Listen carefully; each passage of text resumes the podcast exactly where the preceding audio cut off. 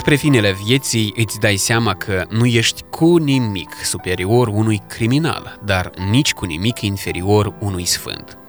E un precept mai vechi, atâta doar că la crimă se ajunge prin cădere, iar la sfințenie prin înălțare.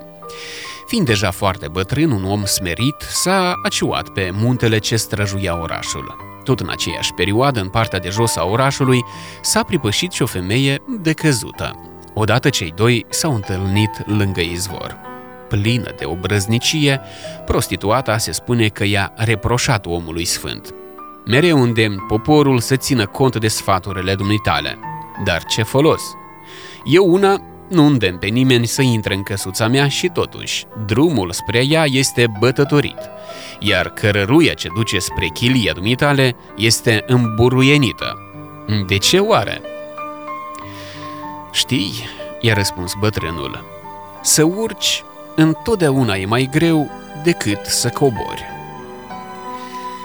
Dragi prieteni, stimați ascultători, vă îndemnăm cu acest sfat al bătrânului să căutați să urcați. Urcați spre acele culmi care vă vor duce tot spre ce este mai frumos, mai plăcut, mai atrăgător. Nu coborâți în văile ispitelor, în văile păcatului, în văile mocirlei. Urcați și stați pe muntele care vă va da cu adevărat demnitatea de a fi oameni.